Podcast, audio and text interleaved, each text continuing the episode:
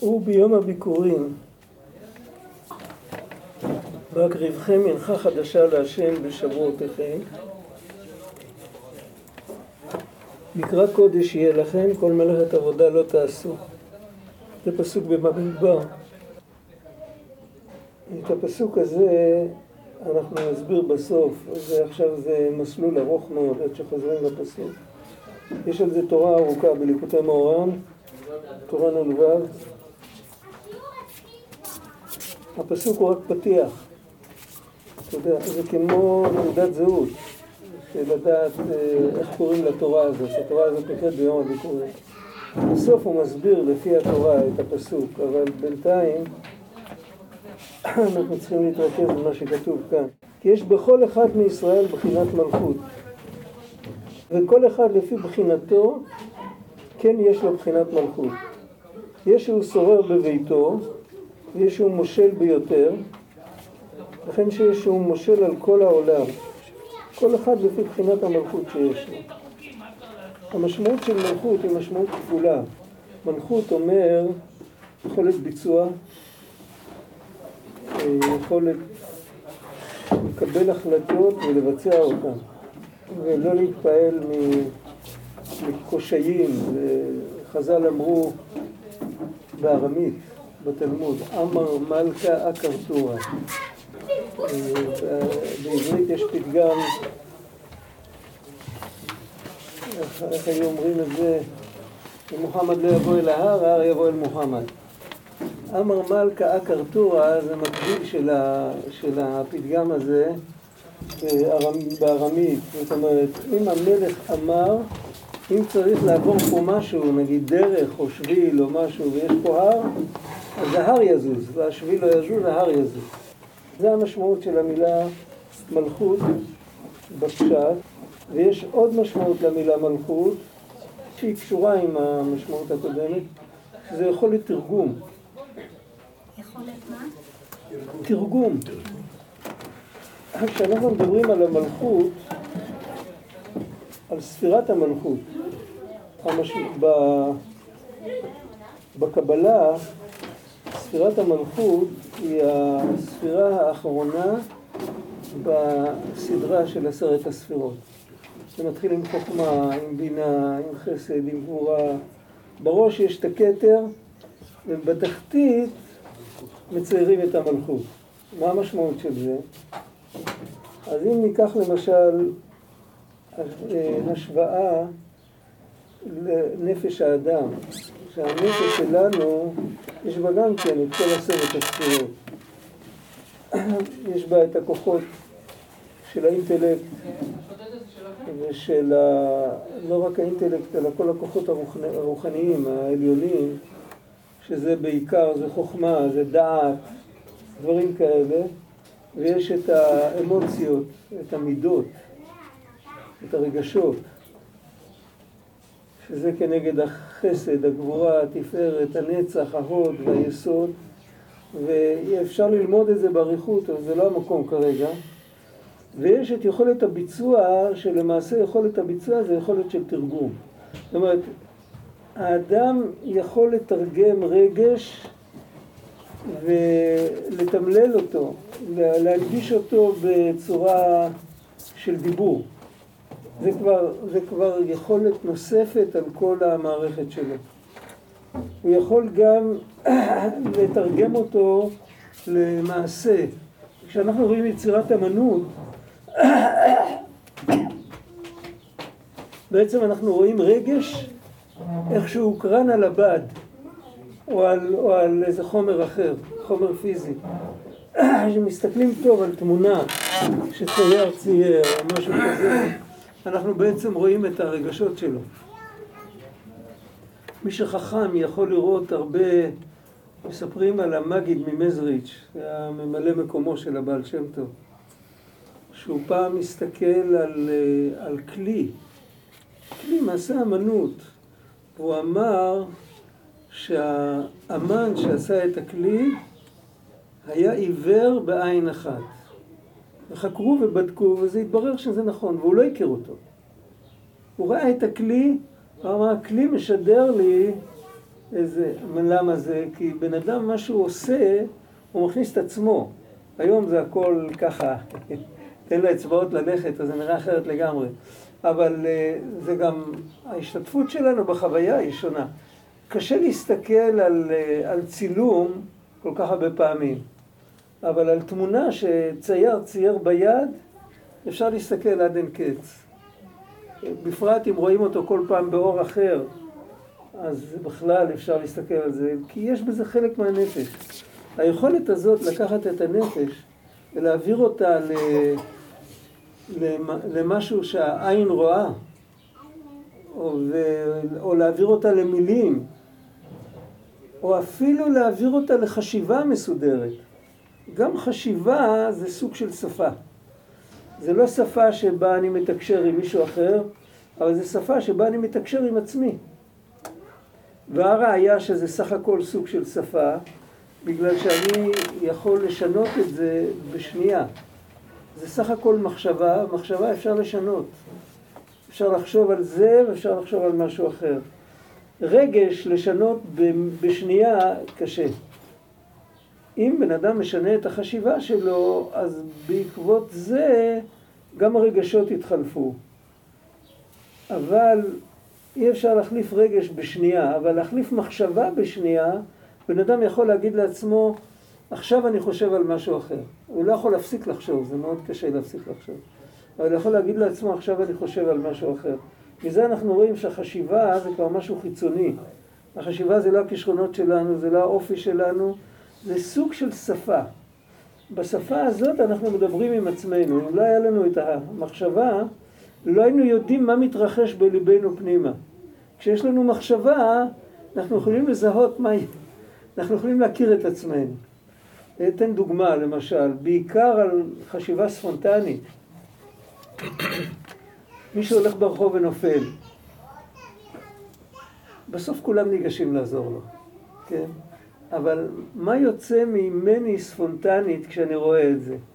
אז יש אחד כזה שספונטנית זה מעלה בו חיוך.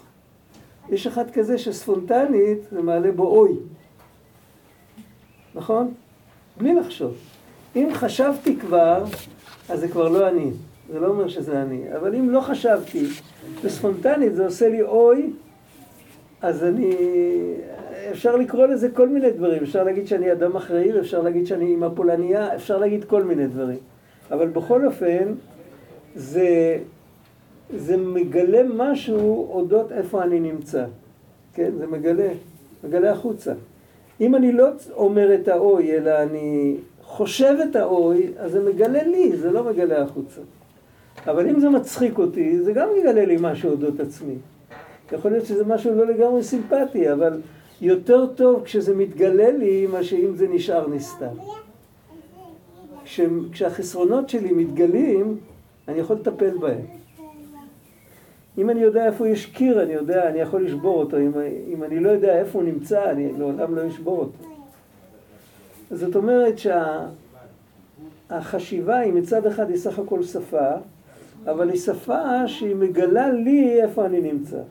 הדיבור יכול לגלות לאחרים איפה אני נמצא, בתנאי שאני לא משקר. אם יש לי כישרון ואני יודע, יש... צריך כישרון ספרותי בשביל לשקר. צריך זיכרון טוב. השקרן שלו, זיכרון טוב, מסתבך עם השקרים שלו, הוא משקר, משקר היום ככה, מחר אחרת. אז, אז לכן אי אפשר לסמוך כל כך על הדיבור, על המחשבה. אם הייתי יכול לראות את המחשבות של השני, הייתי יכול לסמוך על זה הרבה יותר. אז יש כל מיני שיטות, איך אפשר לדעת, כשהוא מדבר, מי שמכיר תנועות עיניים. כשלומדים להיות חוקר במשטרה, אז מלמדים את כל הפטנטים. תסתכל על הנחקר, לאן הוא מסתכל מתי שהוא עונה לך. אם הוא מסתכל כאן, אז הוא נזכר, הוא מסתכל לשם, אז הוא ממציא. יש כל מיני שיטות בזה. אבל על כל פנים, אחרי תכלות הכל, הדיבור סך הכל מגלה לנו אה, משהו שמתרחש בנפש. או משהו אמיתי או משהו שקרי, אבל זה מגיע מאיזשהו מקום. אה, אז זה לא באמת, אה, זה לא דבר בפני עצמו, סך הכל שפה. וגם המעשה זה סך הכל שפה. עם המחשבה אני מתקשר עם עצמי, עם הדיבור אני מתקשר עם חבריי, ועם המעשה אני מתקשר עם, עם, עם זה. אני יכול להזיז אותו, הוא מבין, את הדיבור שלי הוא לא יבין.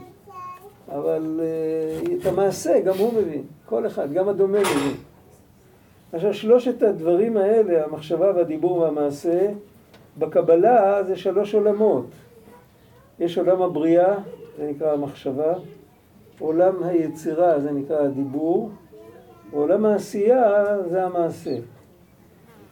והנפש עצמה, הנפש של כל העולמות, אנחנו עכשיו מדברים ברמה הקוסמית, הנפש עצמה נקראת עולם האצילות.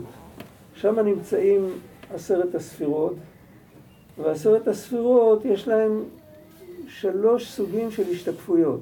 יש השתקפות אחת בעולם הבריאה, אין ארבעים ספירות, יש עשר ספירות. עשר ספירות בעולם האצילות, יש השתקפות שלהם בעולם הבריאה, והשתקפות יותר נמוכה בעולם היצירה, השתקפות עוד יותר נמוכה בעולם העשייה. היכולת לצאת מתוך עצמו כביכול, ולהשתקף בממד אחר, זה יכולת של תרגום. זה תרגום, זה תרגום אמיתי, תרגום משפה לשפה, זה נמצא באותה רמה. אבל לתרגם מרמה לרמה, זה יכולת תרגום, זה היכולת של מידת המלכות. למה, אז למה קוראים לזה מלכות? ולכן גם בתנ"ך העולם נברא מהדיבור, כן? בעשרה מאמרות נברא העולם, כתוב במשנה, בפרקי אבות. למה העולם נברא בדיבור? כי העולם נברא בצורה כזאת. אם היה נברא במחשבה, אז הוא היה אחד עם הבורא. כמו שהמחשבה היא תקשורת ביני לבין עצמי. אבל כשהוא נברא בדיבור, דיבור זה תקשורת אל הזולת, אז העולם נברא בדיבור, אז הוא מרגיש זולת. גם המאמין הגדול שמאמין באלוקים, מרגיש אותו זולת, הוא לא מרגיש אותו כמו שהאדם מרגיש את נפשו. זה דרגה גבוהה שמגיעים לזה שמזהים את האלוקים שהוא הנשמה שלנו. על זה כתוב בספר דברים, לאהבה את השם אלוקיך כי הוא חייך. אבל זה מדרגה, בדרך כלל אנחנו עומדים מולו, מדברים אליו כאילו שאנחנו זרים לו והוא זר לנו, רק אנחנו חברים טובים, או איך שלא יהיה, אני לא יודע מה, אנחנו לא, לא ברוגז, אז אנחנו מדברים. עצם העובדה שאנחנו, זה התחושה שלנו, שאנחנו נפרדים, זה בגלל שנברנו מהדיבור. אם היינו נבראים מהמחשבה, היינו מרגישים אחרת לגמרי. עכשיו, מה הבן אדם צריך לעשות? היות שהוא נברא, מה, הוא כבר אחרי התרגום, הוא כבר ספרות מתורגמת, או לא ספרות מקור, אם, אם אפשר לקרוא לזה כך.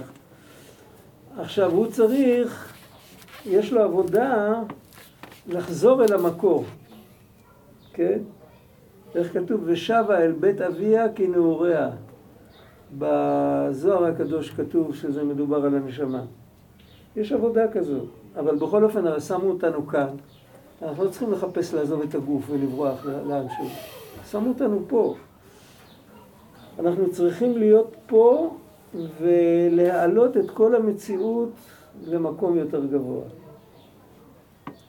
והתכלית השלמות של כל זה מתוארת בכמה, בכמה פסוקים בתנ"ך, ששם הפתיח זה והיה באחרית הימים. המושג של אחרית הימים זה לא איזה תאריך מסוים. אחרית הימים זאת אומרת, זה המטרה שאליה אנחנו חותרים. והמטרה היא להשאיר את העולם כפי שהוא, לא שהוא פתאום יתעדה ולא יראו אותו. כן? יש מיסטיקאים שאצלהם הת... התכלית, היה מישהו שכתב את זה ספר, איך שבן אדם מגיע לאיזו מדרגה גבוהה, אז פתאום מפסיקים לראות אותו. כשהוא נופל מהמדרגה שלו, בחזרה רואים אותו. ספר שלם עם, עם כל מיני רמות, איך שעולים ועולים ועולים. אבל האדם שכתב אותו הוא כומר נוצרי, וזה מתאים להשקפת עולם שלו. ביהדות, המוטו הוא שיפה שעה אחת בתשובה ומעשים טובים בעולם הזה, יותר מכל חיי העולם הבא. מה הרעיון? הרעיון, כמו שדיברנו בפעמים הקודמות, אם מישהו שוקע במקום לא סימפטי, ואנחנו רוצים להוציא אותו, הוא יוצא לגמרי מתי שגם הרגליים שלו יוצאות. זה לא חוכמה להוציא לו רק את הראש, להשאיר את הרגליים לדשדש בביצה. כשכל כולו יוצא, זה הדבר הכי גבוה. זאת אומרת, העולמות כפי שאנחנו מכירים אותם עכשיו, הם תחת סוג של גזירה שהם לא מרגישים את הנוכחות האלוקית עד הסוף. אחד יותר, אחד פחות, אבל לא עד הסוף. וכשאנחנו רוצים להוציא אותם מהמקום הזה ולתת להם כן להרגיש, אנחנו צריכים לדאוג שכל מה שיש, כולם יעלו. אז זאת אומרת, לא שהם יפסיקו להיות מה שהם, איך שהם, שהם יעלו למקום אחר. זה ברור שהתודעה תתחלף. לא שהמולקולות יתחלפו. המולקולות לא מפריעות לאף אחד. מה שמפריע זה התודעה. אדם יכול להיות, וכנראה שהיו כאלה, נאמר, יש... הלשון הזה, עולמך תראה בחייך, זה פסוק? זה ברכה. זה ברכה. מסכת ברכות. זה מופיע, זה תנ"ך? לא, מסכת ברכות. שהאמוראים היו מברכים אחד את השני שם. כשהיו נפרדים אחד מהשני. אז עולמך תראה בחייך. אז עולמך תראה בחייך, זאת אומרת, אתה נשאר בחיים, אתה עם הגוף, אתה הכל, אבל אתה רואה את האמת. זה המעלה של אחרית הימים. עכשיו, היה לנו רגעים כאלה במתן תורה. מתן תורה היה לנו חיבור לגמרי. ולמה אנחנו לא החזקנו מזה מעמד? כי ככה זה, זה הטיפשות שלנו, אנחנו, אנחנו עדיין חוזרים על הדברים האלה עד היום. מיד אחרי מתן תורה עשינו את העגל. ואז הפסדנו את, ה, את העניין הזה, אבל זה נשאר כאופציה. כל הסוד של מתן תורה זה לחבר את המעלה עם המטה. שמעתם פעם את הרעיון? Mm-hmm. חיבור עליונים ותחתונים. ותחתונים לעליונים. אה, כן. השמיים שמיים להשם והארץ נתן לבני אדם. לא. אה, איך אומרים? אה, וירד השם על הר סיני ואל משה אמר עלה אל האלוהים. אז למרות שהשמיים שמיים להשם והארץ נתן לבני אדם, אף על פי כן יש חיבור בין שני הקצוות האלה. זה ניתן לנו במתן תורה, אבל זה לא ניתן במתן תורה טוטלית, אלא זה ניתן בצורה של אופציה. אם נרצה, זו מתנה שאנחנו צריכים לשים שתי ידיים של לקבל אותה, זה ברור? אם נרצה, נקבל את זה. עכשיו, איך הדרך לקבל את זה? הדרך לקבל את זה, זה קודם כל להשתמש... העולם הרי נברא מהמלכות, אמרנו. העולם נברא מהמלכות, הוא נברא בצורה כזאת שהוא מרגיש נפרד. הוא נברא מהדיבור. אם אנחנו משתמשים במלכות שלנו בצורה נכונה, גם ביכולת השליטה שלנו וגם ביכולת התרגום שלנו, אנחנו מתרגמים את עצמנו נכון. קודם כל זה כולל להפסיק לשקר, כמה שזה נראה הזוי. יש ספרים שכתוב שבני העולם רגילים לומר שבזמננו, בזמננו הזה זה כל דור בזמנו. זה יכול להיות בזמננו במשך אלפי שנים, שכל מי שאומר אמת לא יכול להתפרנס. כן. הוא פרייר, כולם אוכלים אותו. בסדר, אז זה ניסיון קצת יותר גדול. זאת אומרת, זה לא עובדה, זה לא עובדה מתמטית. זה לא עובדה בכלל, זה, זה, זה אמונה כזאת, זה השקפת עולם. וגם עם השקפת עולם, אפילו אם היא לא הייתה ולא נבראה, קשה להתמודד. אם מישהו מאמין באיזה, באיזה תזה שקרית, לשנות מחשבה זה לא כל כך...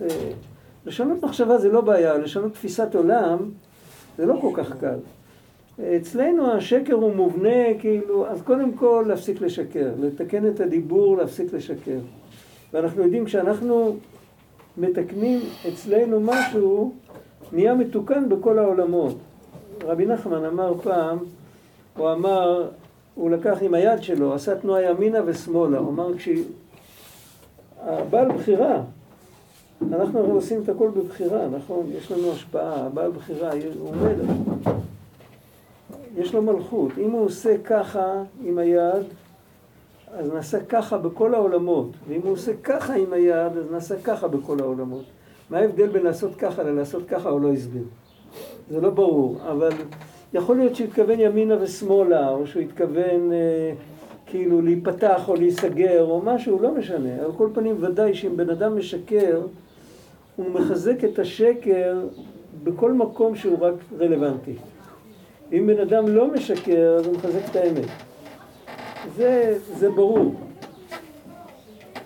השקר הגדול, הכללי, זה שאנחנו נפרדים מהבורא.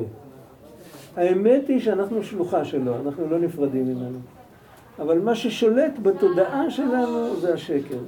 אם אנחנו, התודעה שלנו היא כזאת, היא תחת המכסה הזה של השקר, אנחנו לא יכולים לעשות עם זה הרבה.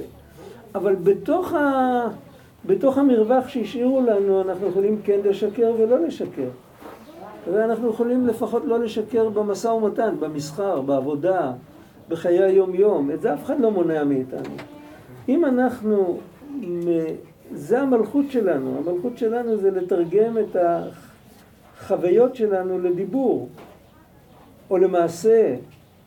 וזה המלכות. אם אנחנו שומרים על המלכות נקי, אז גם המלכות הכללית מתנקה. ואז יש יותר סיכוי.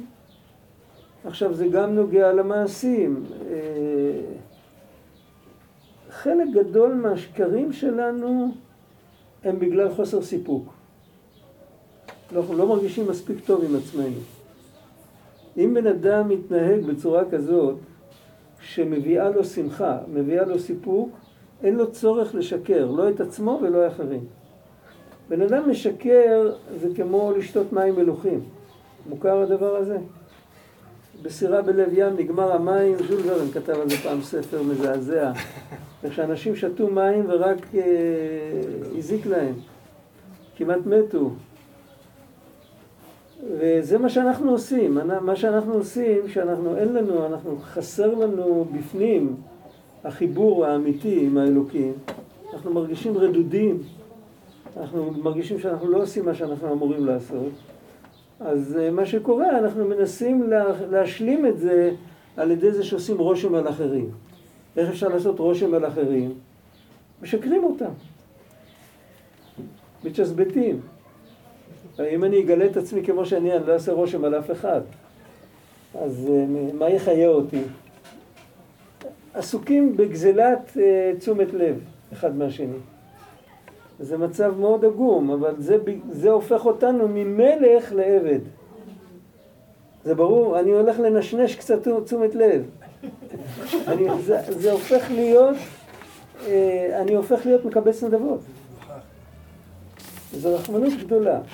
עכשיו, הכותרת הראשונה של כל המסה הזאת שממשיך לדבר כאן, זה שכל אחד מאיתנו צריך לדעת קודם כל שהוא מלך. הוא לא, הוא לא זקוק לנדבות, זה לא מתאים לו לקבץ לנדבות, הוא מלך, יש לו את כל מה שהוא צריך, יש לו, הוא לא צריך מאף אחד כלום. והמלכות הזאת שיש לו, הוא צריך לדעת שיש בזה הרבה הרבה רמות, לפעמים בן אדם מתפתח ומקבל מלכות יותר עליונה, אבל כל אחד יש לו מלכות לפי האופי שלו ולפי התפקיד שלו, לפי השורש נשמתו, כל אחד יש לו מלכות. נותנים לכל אחד מלכות כדי שיוכל לבצע את התפקידים שלו בעולם הזה. עכשיו, הסיפור של המלכות יש בכתבי אריזל, שהוא מתאר את הנשמות כמו אילן, כמו עץ. יש גזע, אחר כך יש איזה ארבע, חמש ענפים מרכזיים, אחר כך יש ענפים צדדיים, אחר כך יש ענפים יותר צדדיים, בסוף יש איזה ענפון שרק השנה הוא יצא, אבל שנה הבאה הוא כבר יהיה ככה ויצא עליו עוד ענף. עכשיו, כל חלק, הגזע יש לו מלכות על כל העץ. הענף הצדדי יש לו מלכות על כל הענפים שיוצאים ממנו. הענפים הצדדיים עוד יותר יש להם מלכות על פחות. הענף האחרון יש לו מלכות על עצמו. זה ברור, וכל אחד צריך לראות, העץ אין לו בחירה, בגדול, כאילו, אנחנו לא בדיוק מכירים, מבינים את השפה של העצים ואת כל זה אנחנו לא יודעים הרבה. אבל בגדול הוא לא יצור שיש לו בחירה. אבל אנחנו, שיש לנו בחירה, אז יש לנו מלכות לכל הפחות על עצמנו. והרבה פעמים אנחנו לא מודעים לזה. כל הנפילות שלנו וההתמכרויות, וה... זה הכל בגלל שאנחנו לא יודעים שיש לנו שליטה על עצמנו. אנחנו פשוט לא מודעים לזה. אנחנו מאמינים, כאילו מישהו השתיל לנו איזו ידיעה במוח, אנחנו מאמינים שאנחנו לא יכולים. אני לא יכול. כמה פעמים ביום שומעים את הביטוי הזה, אני לא יכול?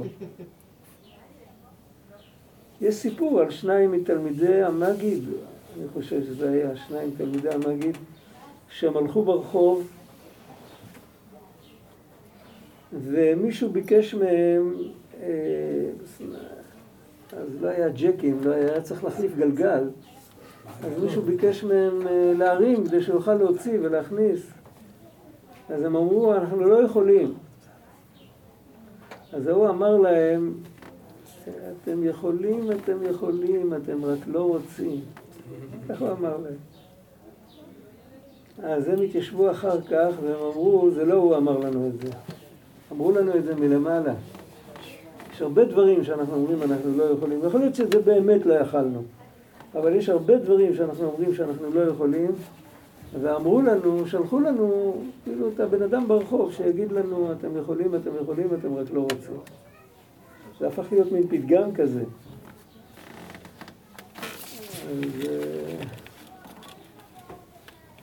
אז על כל פנים, אז קודם כל לדעת שאנחנו, יש לנו מלכות. זו הידיעה הראשונה. יש לו כל אחד בחינת מלכות. ובחינת המלכות הזאת שיש בכל אחד היא בהתגליה ובהתכסיה. יש מלכות שהוא יודע ממנה, יש לו לפחות על הטריטוריה שלו, יש לו איזה בעלות כמו שאומרים. הוא לא יסכים שיבואו כמה שיקורים מהרחוב ירקדו לו בסלון, הוא יזרוק אותם החוצה, זה ברור. אבל שיש כמה שיקורים שרוקדים לו במוח, על זה אומר שהוא לא יכול, אין לו ריכוז, הוא לא יכול להתמודד איתם. אבל זה, זה כבר מוסתר, הוא לא, הוא לא יודע שיש לו מלכות גם על המוח שלו. אבל יש מה שיש מלכות בהתגליה. זה כי זה, שהוא מושל על אלו האנשים, או על הרכוש, או על מה שלא יהיה, בהתגליה, כפי בחינת המלכות שלו, כנ"ל. ובהתכסיה הוא, איך יש לו גם מלכות בהתכסיה, בהתכסיה הכוונה שנעלה ממנו, כי גם יש לכל אחד לפי בחינתו, בחינת מלכות בהתכסיה. דהיינו שעה שבהתגליה נראה שאין לו שום ממשלה על אלו האנשים, הוא לא יכול להתמודד איתם, ואם הוא יתעסק איתם אז הוא מיד ייכנע להם. עם כל זה בהתכסיה או בהלם גדול הוא מושל על אלו האנשים. למה? זה הוא מסביר לפי האילן של הנשמות. אומרים לאדם, ייתכן, אנחנו לא יודעים להגיד לו. אם היינו יודעים, היינו יודעים, אנחנו לא יודעים. ייתכן שאתה יחסית לאלה, אתה ענף מרכזי, והם ענפים צדדיים, והם יונקים בדיוק ממך. וממילא אין לך מה לפחד מהם. כי נשמתם הם תחתיו ונחתאים תחתיו. וגם זאת הבחינה של מלכות בהתכסיה, או לכל אחד לפי בחינתו. בבחינת שרי אלפים, שרי מאות וכולי, ייתכן שמשם האריזה לוקח את הרעיון של, ה... של האילן. זה היררכיה, כמו, כמו בצבא, רמטכ"ל יש אחד, זה כמו גזע, ואחר כך יש uh, כמה אלופים, זה כמו ענפים צדדיים. זה המושג ששרי אלפים, שרי מאות, שרי עשרות, ואחר כך יש את היחידים. עכשיו, אותו דבר, כמו שהוא מדבר כאן ביחס לאנשים, פשוט ביחס לאנשים יותר קל להסביר את זה. הם מדברים על מלכות, הביטוי מלכות הוא בדרך כלל על בני אדם. אבל יש את אותו דבר לא רק ביחס לאנשים, אלא ביחס ל... לכל מה שקורה בעולם. זה ברור? ביחס לכל מה שקורה, ביחס למסביב. אז יכול להיות מציאות שבן אדם יש לו שליטה גלויה על המסביב שלו, לכל אחד יש את המסביב שלו, את הסדר יום שלו, את ה... את ה... את המעגלים החברתיים שלו וכל זה, יש לו שליטה, זאת אומרת, הוא מתנהג שם נכון. הוא שולט במצב. זה לא אומר דווקא שצריך לשלוט על אחרים, אבל הוא שולט על עצמו, אז הוא לכל הפחות לא ייתן שאחרים ישלטו עליו. לפעמים צריך לעזור למישהו, אבל לא צריך להיכנע אליו. נכון? אין שום עניין לתת למישהו לטפס לך על הראש. אם הוא צריך עזרה, בסדר. אבל שלא יחשוב שהוא קנה אותך לעבד. וגם אם אתה שולט בו, יש לך עליו שליטה. נגיד שאתה ענף מרכזי. אתה לא יכול להשתמש בו כרצות, כראות עיניך.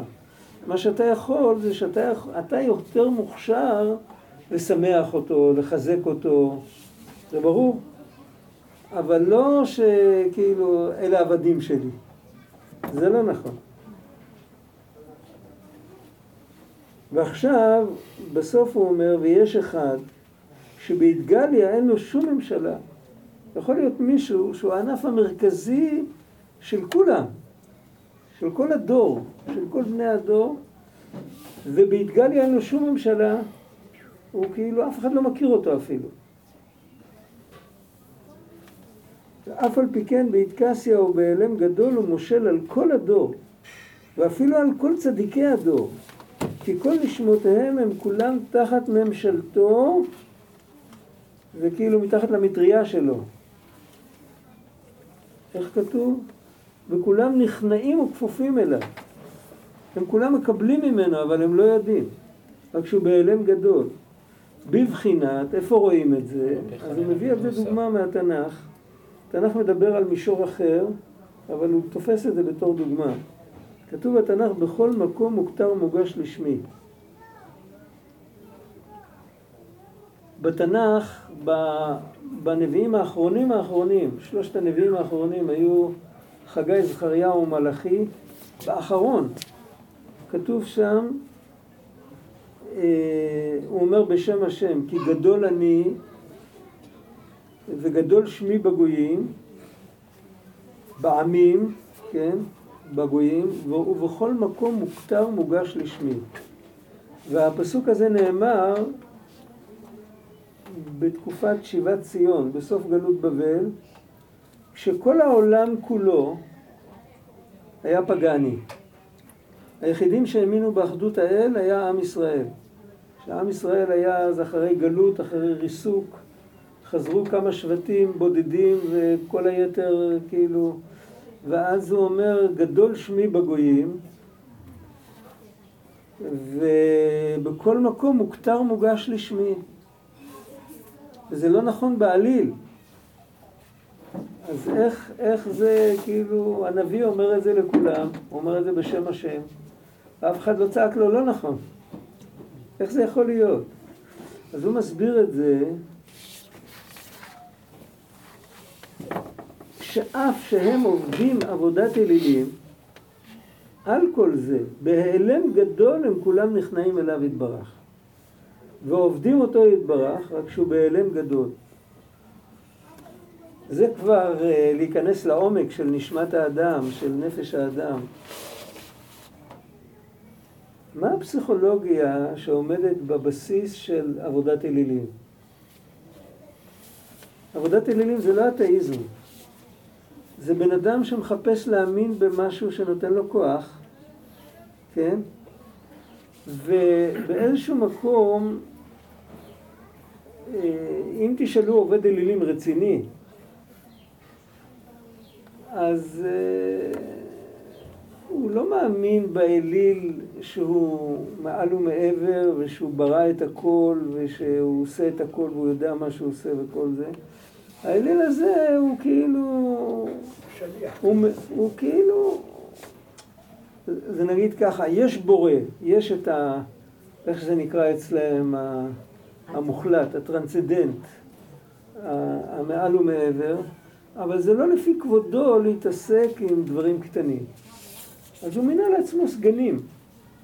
והסגנים האלה הם בדרך כלל גרמי השמיים, כל מיני היוונים במיתולוגיה שלהם, זה כל, כל הפסלים שם זה שמות של כוכבים. וכל המלחמות בין האלים זה, זה מלחמות של כוכבים. מי שמכיר את זה. ועכשיו אבל הכוכב לא תמיד נמצא, אז הבן אדם צריך משהו יותר מוחשי. הכוכב ביום לא רואים אותו, ויש כוכבים שרואים רק בקיץ, רק בחורף. אז הוא צריך משהו, אז הוא לוקח, הוא מפסל משהו, והוא אומר שזה מגלם את האנרגיה של הכוכב. זה לא צריך להיראות כמו הכוכב. אלה שעשו פסלים, לה... קראו לזה חמנים, זה מופיע בירמיהו. אז הם עשו דמות של מלך שרוקב על מרכבה.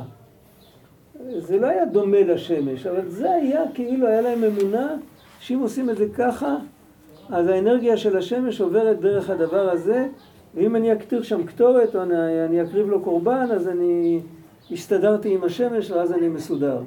להסתדר עם האלוקים זה מעל הכוחות שלי, אבל להסתדר עם השמש אני יכול. את השמש אפשר גם לשחד וכל מיני דברים כאלה. עכשיו, מה האמת אבל?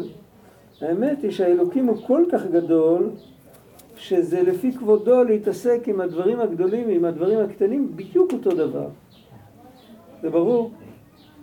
כי הוא באמת מעל ומעבר. אבל את זה, לשם ההשגה שלהם לא הגיעה. אנחנו אומרים, מי כהשם אלוקינו המשפילי לראות בשמיים ובארץ. גם השמיים לא לפי כבודו, הכל זה היינו הך. ממילא, אז אנחנו לא, איך כתוב במדרש, לא תצבח, יעני לא תבקש, לא תצבח, לא, לדנ... לא למיכאל ולא לגבריאל, אלא רק להשם, לב... להשם לבדו. זה, זה האמונה היהודית, שאנחנו עומדים פנים אל פנים מול השם. עכשיו, מה האמונה שלהם? האמונה שלהם שיש איזשהו בורא הכל, שהוא בעצם, הוא, אם הוא ירצה, הוא יכול להפוך את הכל. בעצם אותו היה צריך לעבוד, אבל מה, זה לא מעניין אותו, אז הוא, אז הוא מינה סגנים.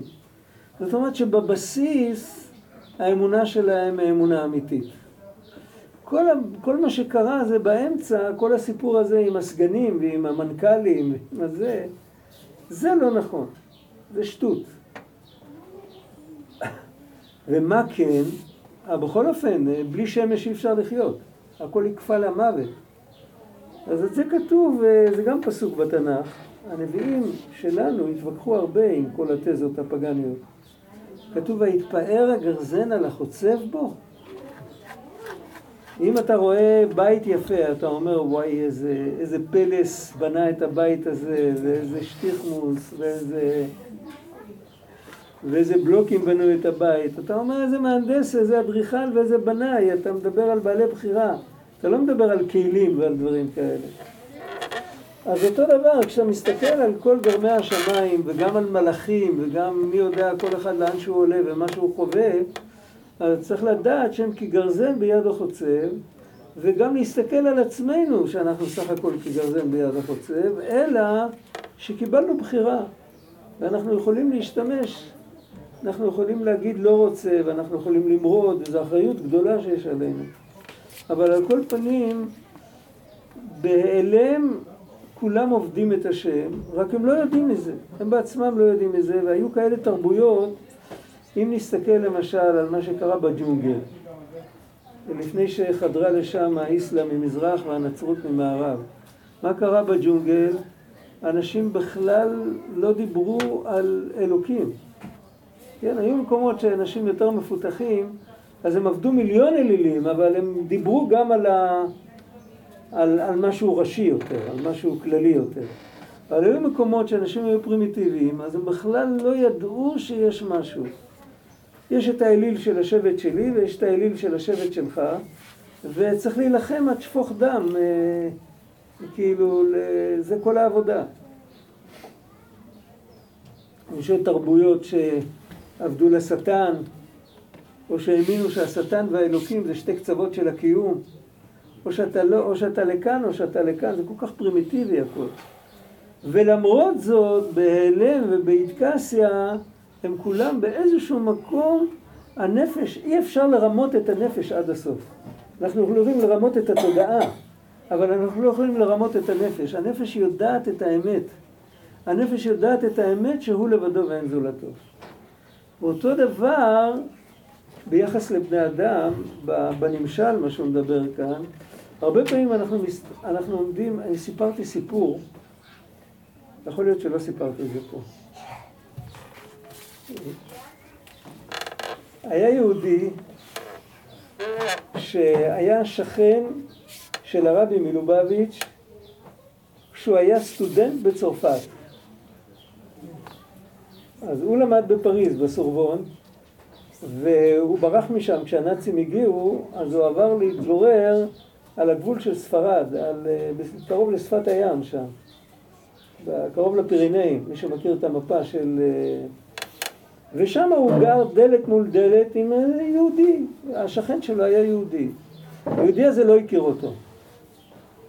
אז פעם הוא הגיע למקום שיש חבדניקים, והוא סיפר להם, אני הייתי שכן של האדמו"ר שלכם מתי שהוא היה אברך צעיר. אז הם אמרו לו, מה אתה זוכר לספר? אז הוא אומר, אני זוכר, והוא גם היה מזמין אותי לפעמים, הוא היה בודד, והוא היה עם אשתו, היה מזמין אותו לארוחות, בליל שבת, וזה. אז הוא אמר, אני לא זוכר הרבה, כי לא ידעתי שצריך לתייק, כן, הוא לא ידע. אבל אני זוכר שני דברים. קודם כל אני זוכר שעל הדלת שלו, זה כבר היה, המרחב היה כבר בשליטה נאצית. על הדלת שלו היה כתוב באותיות לטיניות, היה כתוב אם שניאורסון. שניאורסון הוא שם יהודי מובהק. ואף יהודי שהיה במרחב כזה לא כתב, לא כתב שם יהודי, כולם המציאו שמות. על הדלת, מלב תעודת זהות לא תמיד יכלו לשנות, אבל על הדלת, בסכנת נפשות. והוא לא הסכים. אמרו לו, תשמע, זה מסוכן, אז הוא אמר, לא מחליפים שם יהודי לשם גוי בגלל סכנת נפשות. כמו שלא משתחווים לפסל בגלל סכנת נפשות, ככה. זה אני זוכר.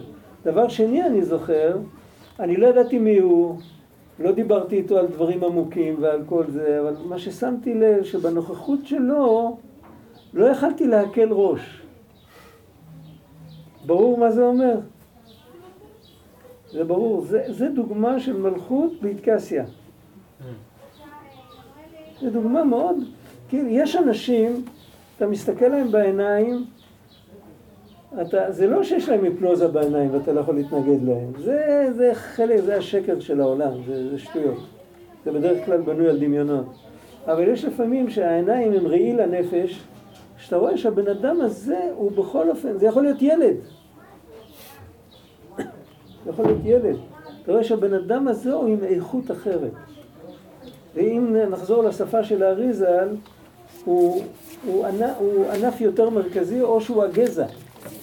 אנחנו לא יודעים מה לעשות עם זה, אבל על כל פנים, רק מה, מה קורה בדרך כלל, אנחנו בכלל לא מסתכלים לשני בעיניים.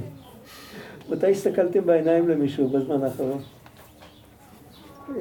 לא סתם להסתכל בעיניים בשביל לזהות, אם זה אתה או אתה, זה בסדר. אבל להסתכל בעיניים מתוך מנוחה נפשית ולראות מה אני רואה שם, זה כמעט לא קורה. אין לנו, אין לנו את ה... אולי יש אנשים שזה העניין שלהם, להסתכל אחד לשני בעיניים. מטפלים ואנשים שעוזרים לאנשים, אני לא מדבר. אבל בדרך כלל סתם בני אדם, מי מסתכל לשני בעיניים? בדרך כלל מסתכלים בכל מקום אחר, רק לא מסתכלים לשני בעיניים. ואם היינו מסתכלים אחד לשני בעיניים, יכול להיות שכן היינו יכולים לזהות משהו, גם לא עד הסוף. כי הרבה פעמים אנחנו מסתכלים, המבט שלנו כבר לא, הוא כבר עם הרבה, הוא כבר לא מדויק, הוא כבר לא מדויק.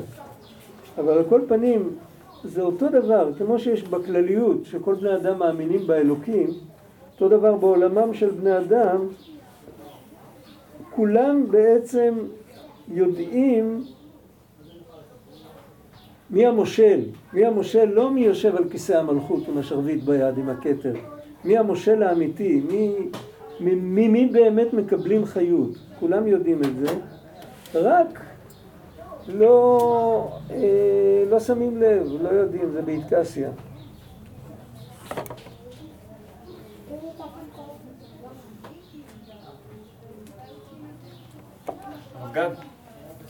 רק רגע, מה רציתי לומר?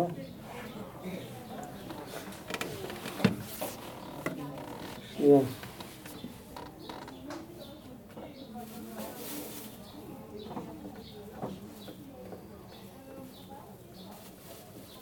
כנראה שלא הייתי צריך להגיד את זה. מה רצית? רציתי לשאול על הדוגמה שנתת עם המלכות של הרבי, שהיא... אמרת שזה... מה רצית לשאול אבל? שאמרת שזה בהתקסיה, אבל זה דווקא, אני חושב שאולי זה דווקא בהתגליה, כאילו זה לא מובן, אבל זה כן מורגש. זה, זה יותר התגליה מאשר אה, אם זה לגמרי מוסתר. כן. אם זה לגמרי מוסתר. היה, לא יודע אם סיפרתי, היה ב, פה, ב, פה ב, בירושלים, היה גר אבי סלמן מוצאפי, שמעתם את השם הזה? שמעת את השם הזה? מי שהיה רואה אותו בכותל היה נראה כמו מקבץ נדבות. ממש ככה היה נראה, יושב על איזה ארגז בצד. היו תיירים שלא הכירו אותו, אז רצו לתת לו כמה סנט. הוא לא לקח. והוא היה בן אדם שממש... הוא היה אחד מהכי גדולים בדור, והוא נראה פשוט, פשוט עם... בכל אופן, מי שהכיר אותו טוב, יכל לראות שיש פה משהו מיוחד. אי אפשר להסתיר את האמת עד הסוף. אבל בכל אופן, זה דרש איזשהו מאמץ. לפעמים זה נסתר לגמרי, איך, איך אומרים, מי שמחליט להיות צדיק נסתר עד הסוף, אז לפעמים אפילו המבט בעיניים שלו מתחלף. בשביל זה כבר צריך אמנות, זה לא פשוט.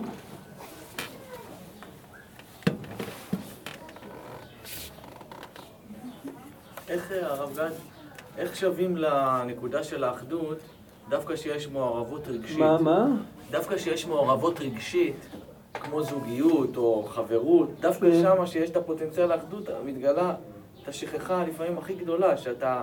השכחה? כל הריבים, כל השכחה הזאת, שמול הבן אדם שאתה מעורב איתו רגשית. הרבה פעמים לא רואים את הבן אדם שיושב מולי, רואים רק את עצמי.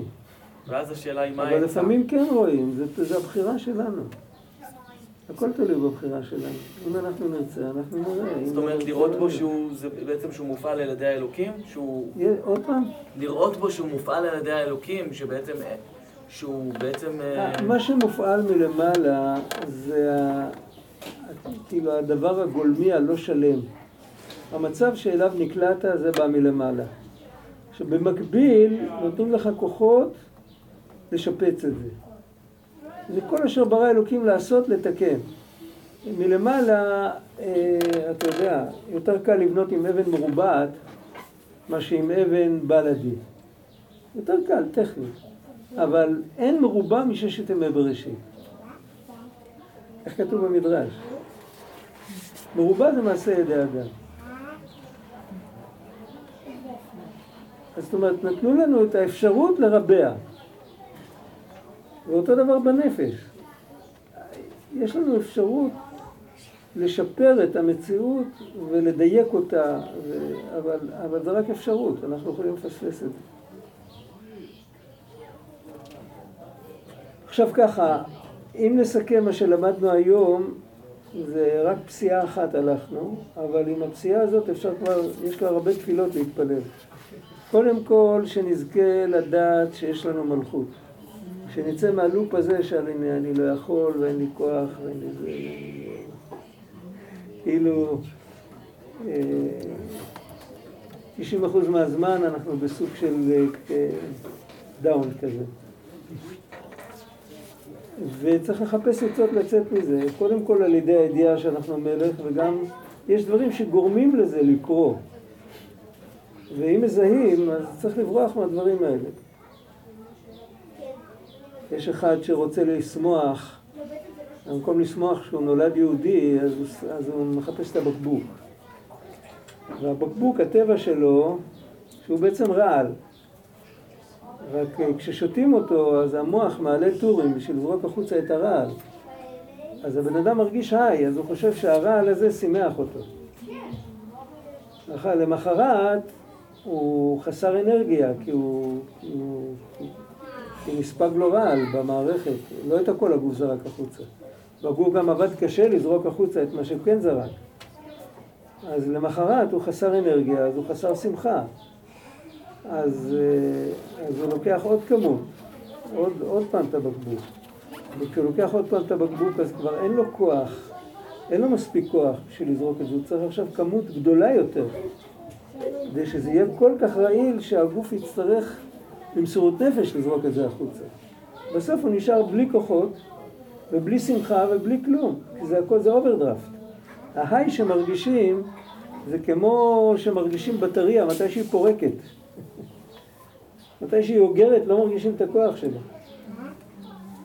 אז יש דברים כאלה, זו רשימה ארוכה של כל מיני דברים שאנחנו עושים, שכל שמחה מלאכותית, בצד השני של המאזניים יש, הסביר לנו את זה פעם, מרצה, שהיה מרצה גם לדידקטיקה, גם לפדגוגיה, גם לפסיכולוגיה, הוא לקח דבר כזה, זה היה בלי ארנק, זה היה יותר קל, הוא לקח משהו כזה ונתן לזה מכה להנה, ככה, ואז זה לא נפל מיד למרכז, ככל שזה הלך להנה, אז זה הלך להנה, זה היה קצת יותר מוצלח, זה היה על, על טבעת, אתה עושה ככה, אז זה הולך להנה, עד שזה בסוף מתאזן.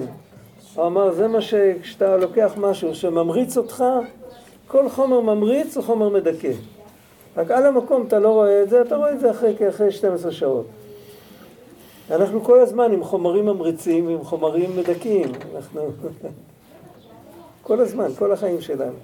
ואותו דבר מבחינה נפשית, הרבה פעמים אנחנו מחפשים, מוכר הבן אדם שמחפש תמיד ריגושים, לא טוב לו, אז הוא מחפש ריגוש.